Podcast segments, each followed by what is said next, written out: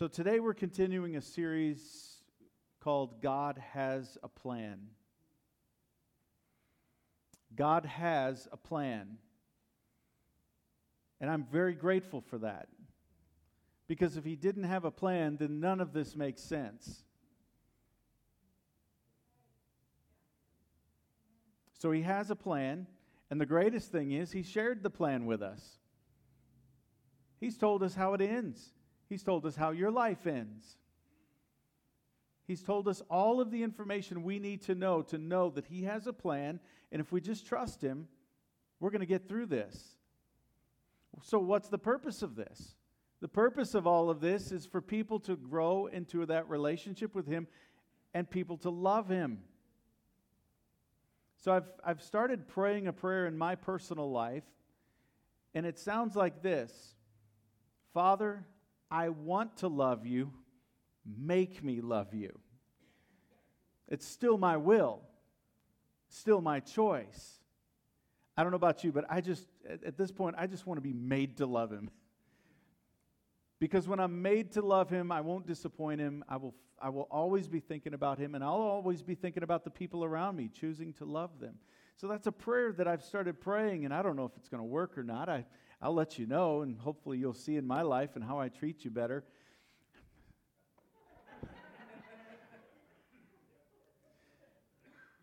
so today we're going to talk about this God's plan unfolds suddenly. We're continuing this series, God has a plan, and we're going to be talking about God's plan unfolds suddenly by looking at the life of Jacob, or I'm sorry, Joseph. Jacob's son, Joseph. So allow me to catch you up here on where Joseph is, eh, or where we are in Joseph's life story. His brothers, remember his brothers were jealous of him? His father loved him more than all of the other brothers, and he made him a nice coat of many colors, and Joseph would come walking out in his nice coat made of many colors, and they were jealous of him. So, so his brothers, one day, Joseph went out to check on him, and his brothers were angry with him as he was approaching. They saw him and they're like, ah, oh, here comes that dreamer. He's got these dreams from God that we're going to bow down to him one day. And they just got angrier and angrier. And when Joseph got to them, they beat him up, they threw him into a pit, and then they sold him into slavery. And they took his coat and they had it torn up and, and, and threw blood all over it, and they pretended that he had gotten killed and mauled by an animal. So this caravan, though, took him to Egypt, Joseph to Egypt, and they sold him to a man named Potiphar. And Potiphar was a very wealthy man. He was the captain of the Pharaoh's secret service agents. Very powerful, very wealthy. And this guy could read through people pretty easily. And he recognized very quickly that Joseph was sold into slavery because he was such a great guy. And so he put him in charge of his entire household. Joseph had it made for a while. But you see, Potiphar's house was not the path to the palace that God had for him. And we talked about this last week. So God had to sidetrack him, get him off of that path of just ease and staying well and enjoying himself, kind of being a slave, uh, even though he was over the entire household. He was sold into slavery. And God was like, No, that's not going to work for me. I have more for him. So what happened? Potiphar's wife wanted Joseph, and so she became a huge, huge, huge temptation for him. After many attempts to seduce him, one day she tried to force him to take her. And Joseph said, No, I'm not going to allow this. And so she had his coat, and he was trying to get away from her, and finally he just slipped out of his coat and he took off running, saying, No, I cannot do such a thing against my God. Well, she had his coat, and when Potiphar came home, she said, Your, your, your guy Joseph that you like so much, he tried to take me today. Here's his coat as proof. All right? So she lied to her husband, and Joseph ends up in jail, and that's where we're going to go today. Starting with chapter 40 of Genesis, Joseph is in prison. So the scripture says this While he was in prison, the Lord was with him. He showed him kindness and granted him favor in the eyes of the prison warden.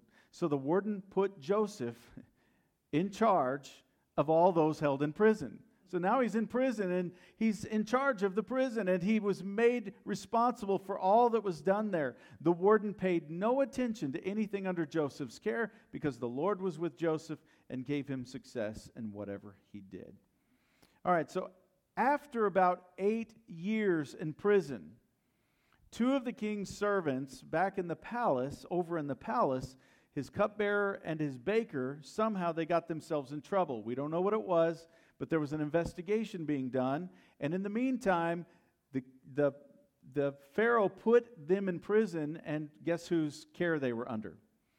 So one morning, Joseph comes in and he's, he's like, Hey guys, how's it going? And they're all downcast. They're, they're frustrated. Something's wrong. And he's like, What's going on? And they said, Man, we had dreams last night. Both of us had these dreams and we don't know what they mean. And so we're, we're a bit frustrated. We're, we're, we're concerned about what this, is, what this means. And Joseph said this Well, do not interpretations belong to God?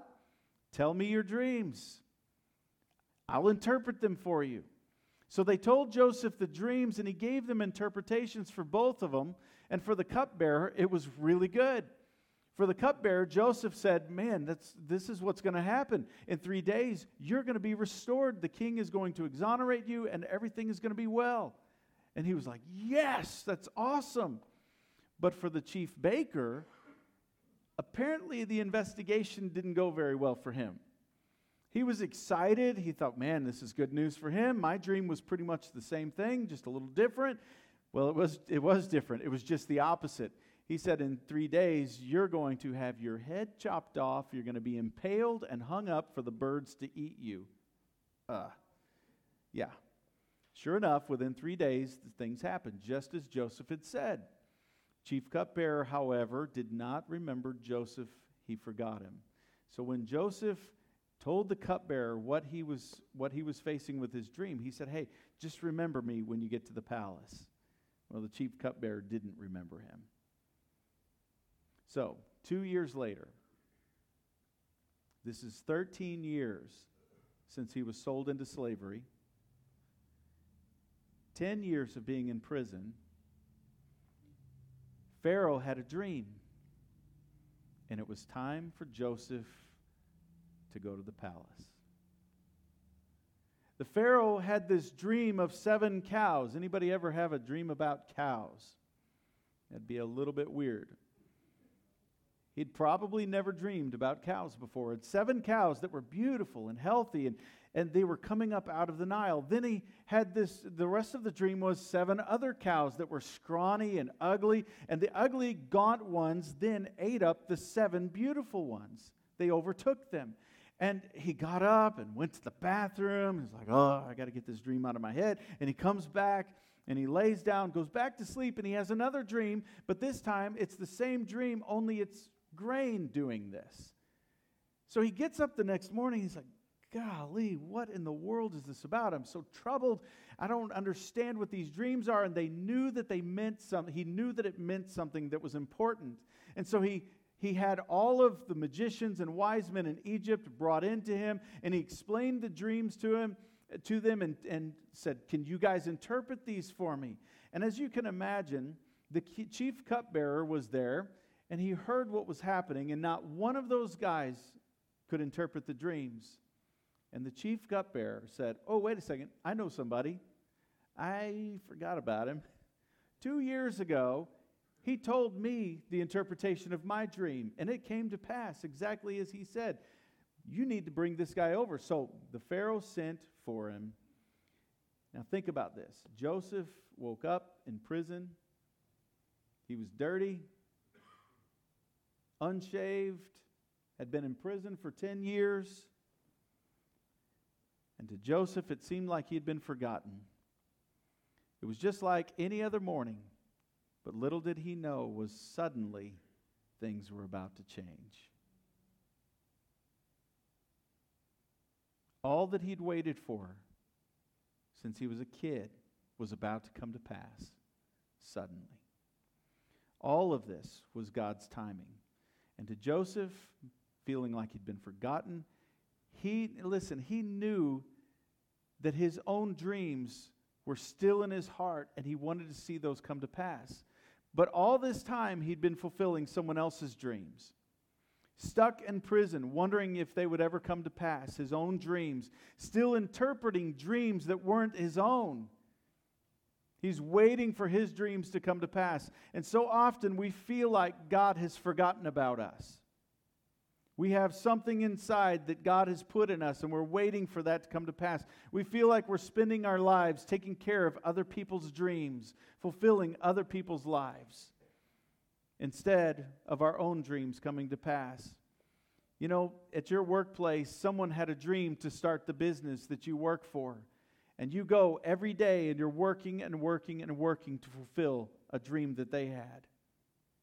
Like Joseph, someone else is profiting off of your faithfulness, and others are enjoying the benefits of you doing your part in their lives while your dreams seem to sit dormant and wait. Maybe you're wondering if God sees you stuck at all. Maybe you're wondering if God is looking at you at all and wondering wondering, is he going to heal me? Is he going to help me? Is he going to see me? Is he going to help me out of the situation? It's been years and years and years. And like the woman with the issue of blood, it's 10 years, you know, 70, whatever. You are like, man, God, I've been waiting and waiting and waiting for your healing touch in my life. When is it going to happen?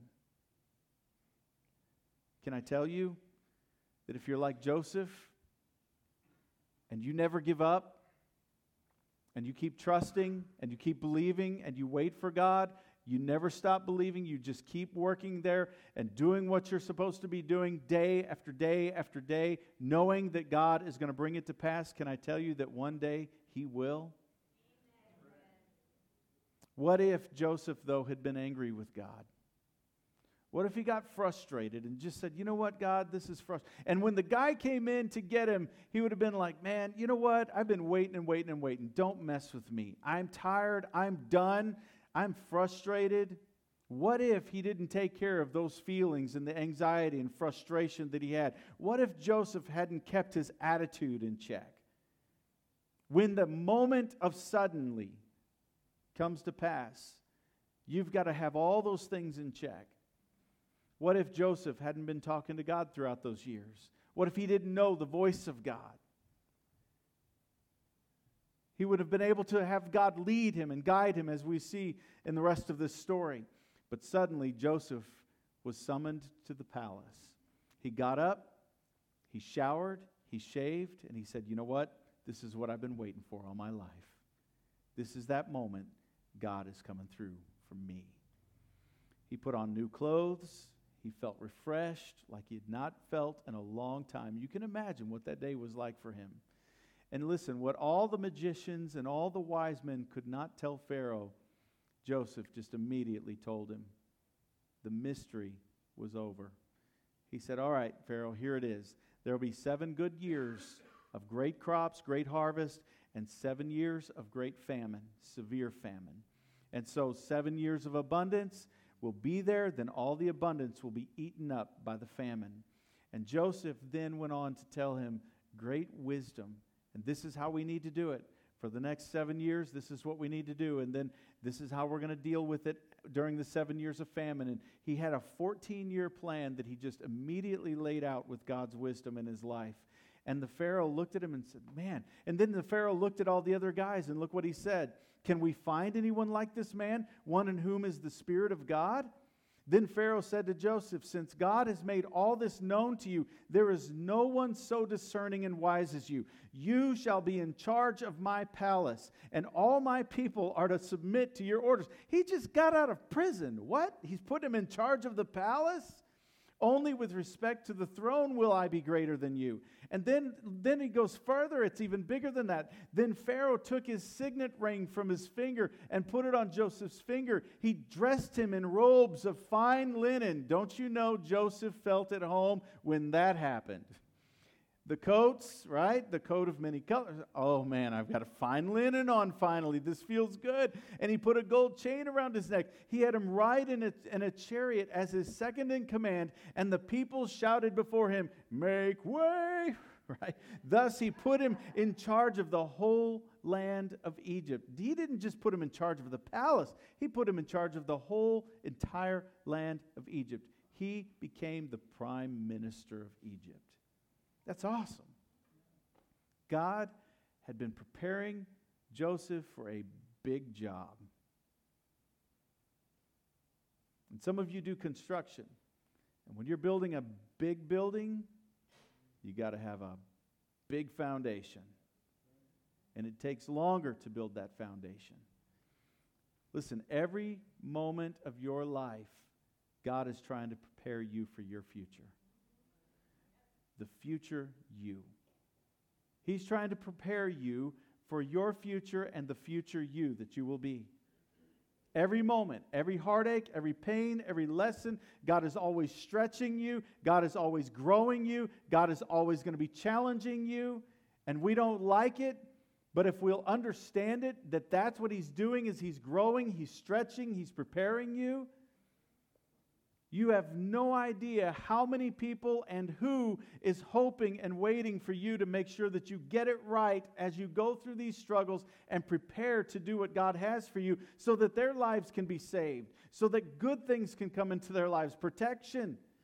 But mostly the body of Christ, to be a part of the body of Christ. Listen, you might be in prison today, but suddenly God calls you into your destiny. You might be going through the worst thing you've gone through in your life today. But if you'll trust Him and if you'll stay at it, suddenly at one moment, things are going to change for you. Do you believe that? Well, the story goes on to say that Joseph led Egypt through the most horrible famine.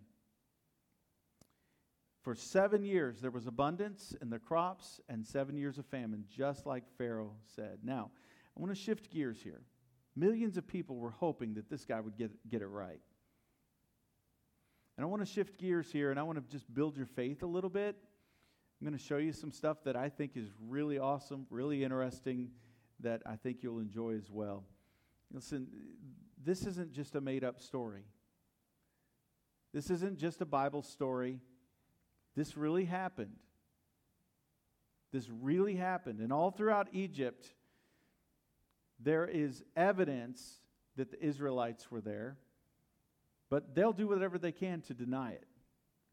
Did you know that Egypt does not want us to believe that Israel was ever there? They deny it. They don't want us to believe that they were the, the uh, that they were in slavery there. They don't want to admit that they were ever there. But let's take a few minutes and let's look at it. In the last 120 years, there's been more archaeological finds, ancient documentation, and many carvings on rocks found in Egypt that tell the story of God. One of the writings is this huge rock. It's called Famine Stela. Stela means upright document. So it's this upright document about a, about a famine that took place. The rock tells the story of seven years of famine and seven years of plenty before the famine. It tells all about this story of how this Pharaoh, his name was Djoser, D J O S E R, and how Djoser had, a, had appointed a prime minister whose name was Imhotep. And how those 14 years were provided for because of Imhotep's leadership. The rock documents that Pharaoh's dreams were, t- were interpreted. It's, it's written, you ever heard the saying written in stone? It's written in stone, and it's there to this day, sitting on the side of the Nile. Pharaoh's dreams were interpreted. Pharaoh Djoser requested Imhotep to talk to God for direction, and he appointed him as the prime minister. And this story on this rock says that Imhotep received direction from his God to help him survive a seven year famine. Not just him, but all of the people that he, he protected. Does that story sound like we're probably in good alignment with what's in Scripture? Probably the same story. And if they're the same people, then why are the names different? Why, is, why didn't he say this is Joseph on the rock, right? Well, Egypt would rename people. But then we come to Genesis chapter 41, verse 45, and it says that Pharaoh named Joseph Zaphanath, it's hard for me to say, Zaphanath Paneah. That's the name that the Bible says they gave Joseph, that Pharaoh gave Joseph. So why didn't he call it? Why doesn't the Bible say, well, it was Imhotep? Well, you got to remember, Zaphanath Paneah is the Hebrew transcription of the name that Djoser gave him.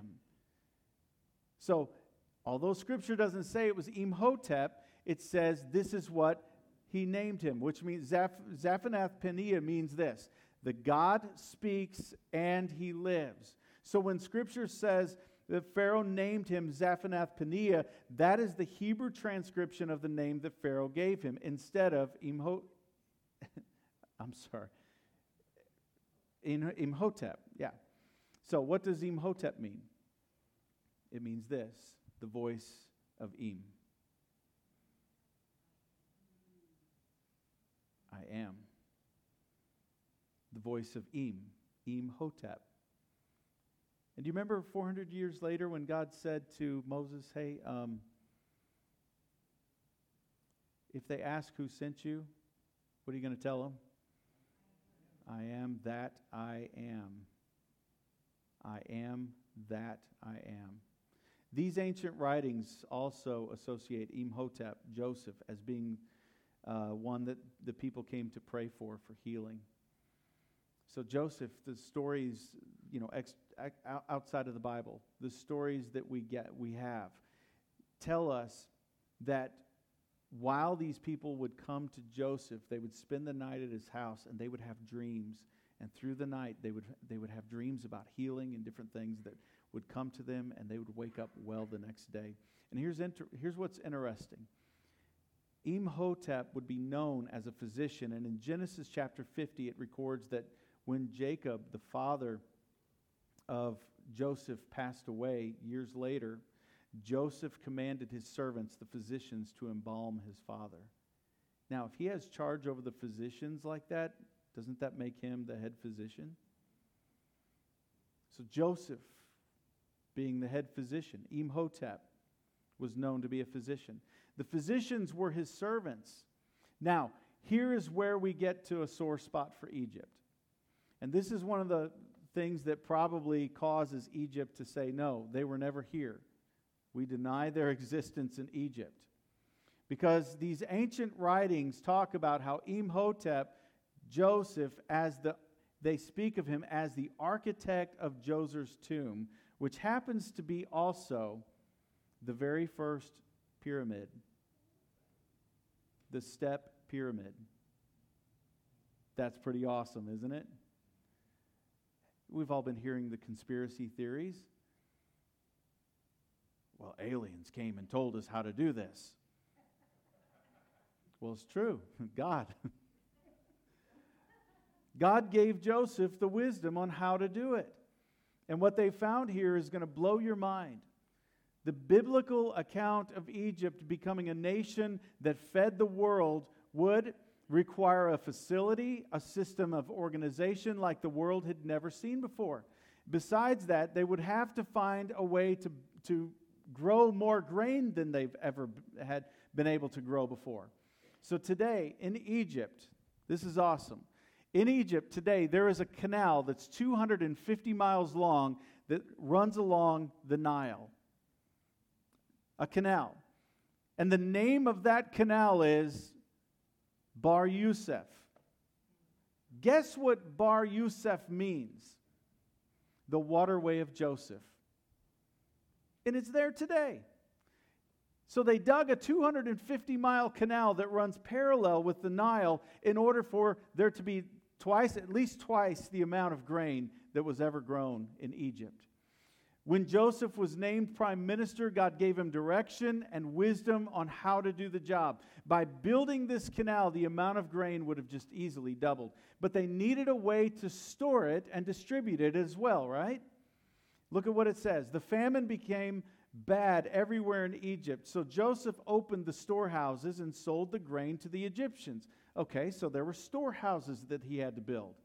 People from all over the world came to Egypt to buy grain because the famine was so severe in their countries. So the Bible says when foreigners would come to Egypt to get the grain, they had to come to Joseph in order to get approval to get their grain. And Joseph did that because he knew his brothers would be coming at some point. And we'll talk about that next week. But this means that there was a central location, at least for those who were outsiders, for foreigners to come, and there was a massive granary to be able to serve the people. So this is awesome. Get, is everybody awake? Are you ready? Archaeologists have uncovered a most amazing find. All right, so at Djoser's tomb, check this out. So that's the pyramid, the step pyramid. On the south side of the step pyramid, there, is, there are these pits, these giant vats that are there. And if you look online, the Egyptians are trying to play them off as, as some kind of tombs, empty tombs. That doesn't make sense. They're these giant pits. And here's a satellite view of it. So on the south side, disregard the blue, blue and white lines there. On the south side, straight down towards the bottom, do you see those holes there? But there's more than that. There's 11 of these giant vats, these pits. And, and there's only one entrance into this, all right? So this is a huge complex. So the entrance is right there on your left hand side there. And it's on, and, and here's, here's what that entrance looks like today. See the big door? So it's there today. You can go see it, you can go visit it, just like these people are. Now, this entrance was only big enough for just a few people to be able to get in. And when you go in, it opens up to a long covered passageway. And this is what that looks like it's a corridor. See all the beautiful columns on the sides? It's there. And on each side of the corridor were a number of just small cubicle, basically, cubicles like where people could sit. And they would be able to fit a sales desk between each of those columns along the corridor on both sides after they made their purchase, they had to get. Sorry, this microphone is uh, extremely distracting today. Okay. After they made their purchases, they would then go to get their grain. So they would continue down that corridor that I showed you a few minutes ago. So they, they would come out of the corridor, and this is what it would look like when they walked out of the corridor. And the bins were out there, and they had to then walk down these stairways, and I'll show you that in just a second. There are 11 grain bins there for all of those to be full, more than enough to ration off the wheat that they needed to fill or to feed thousands and thousands and thousands of people. Now, here's a simplified diagram of what that looked like. You know, bird feeder. That's that's what they made a giant bird feeder, basically, 11 vats. And the people would then walk down, and here's, show the next picture. Here's what they would walk down, going way down underneath to the subterranean level, and they would come to a, a, the bottom of that where they could just fill up their buckets with grain and be able to walk out. And guess what archaeologists have found at the bottom of those vats? Grain. They haven't found bones like Egypt is trying to say is there. They found grain. Isn't that awesome? All of it is there to this day. So, what can we learn about God and His work in our lives through Joseph? One, never underestimate that God has a plan. Never underestimate that God has a plan. The period he was in prison may have felt like it was wasted time, but was it? It was preparation. It was God's pathway to his purpose. Romans 8:28. We know that in all things, God works for the good of those who love him and who have been called according to his purpose. I love the words we know. Do you know that what you're going through or what you've been through, that God is going to turn it for good? Do you know that? Do you believe it? You see, there are times in our lives when we find ourselves in places we'd rather not be, with people we'd rather not be with, facing situations we'd prefer not to have to deal with. But you better know that it's God that will bring you through it. Maybe it's your job, maybe it's the lack thereof. Maybe you found yourself in the hospital at some point, or maybe you feel stuck in life and you don't feel like uh, you. Listen, I didn't give permission for this. God, why are you allowing this in my life? And we would never choose to be in these situations. But just as God was with Joseph in the cell, He's with you. And as God worked through Joseph in the prison, He will work with you if you let Him, if you'll stay faithful to Him, if you'll trust Him while you're in the prison, if you'll trust Him while you're going through the situation.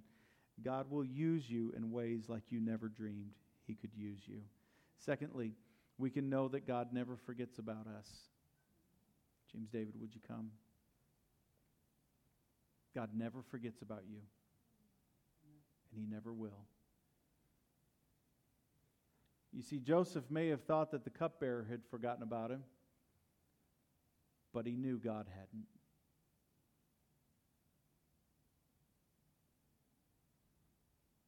Do you remember that God is with you and that He'll never forget you? And He's the same God that said, I will never leave you and I will never forsake you. Never. You see, God's timing is perfect, but most of us, including myself, hate to wait.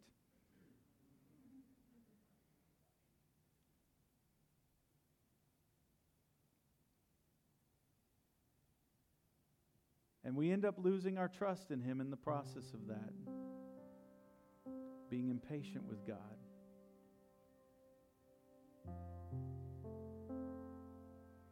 Proverbs, we read, Trust in the Lord with all your heart and lean not on your own understanding. In all your ways, submit to Him. Okay, God, you've got me in this prison. I submit to you. Okay, God, you're allowing this sickness.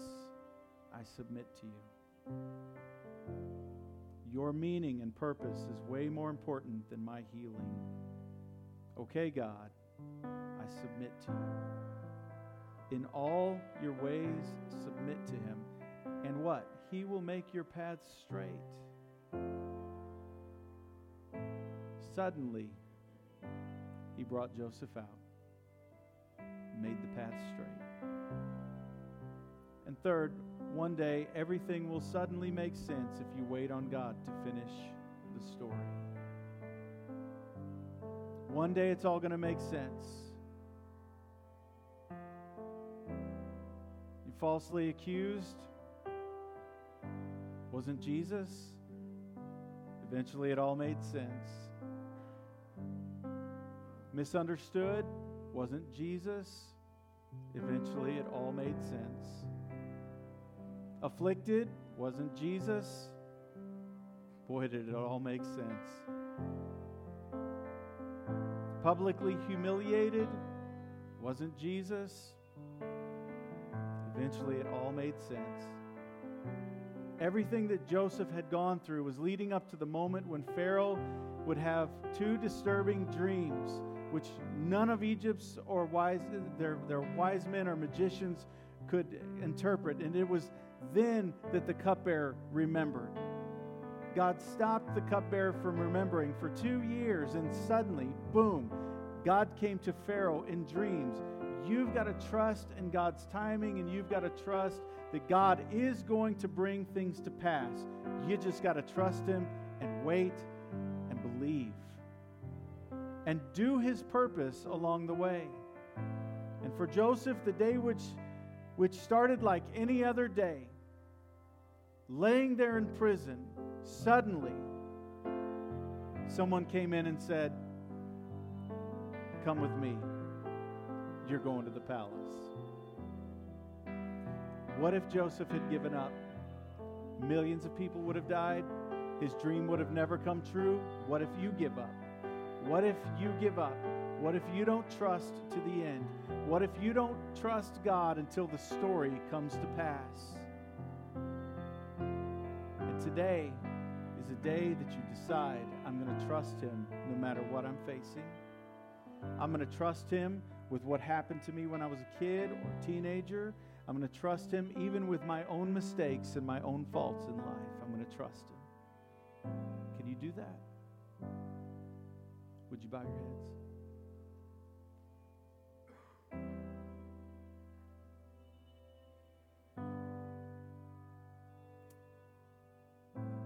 He is trustworthy. He cares about you more than you could ever imagine. He has greater plans for you purpose, meaning. But you have to trust Him. He has a plan.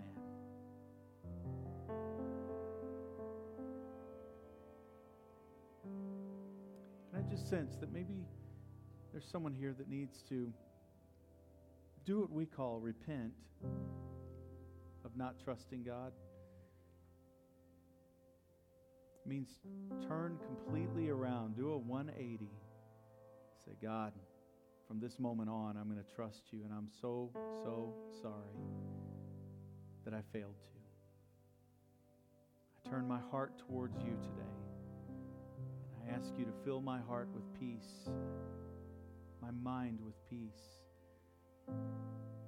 Even though I'm going through this valley of the shadow of death, I will fear no evil. Your rod and your staff are comforting me. I trust you. I believe in you. Even if you never do what I want you to do, the way I want you to do it, God, I know that at some point I get to come to heaven and it will all make sense at that moment. Your story is what I want for my life. So I give my heart to you, I give my life to you. And God, I want to get to know who you are and what you like and what you don't like. I invite you to come into my life. I want to live with you. And I want to accommodate for you living inside of me for the rest of my life. Thank you, Jesus, for your salvation. Thank you. It's a new beginning.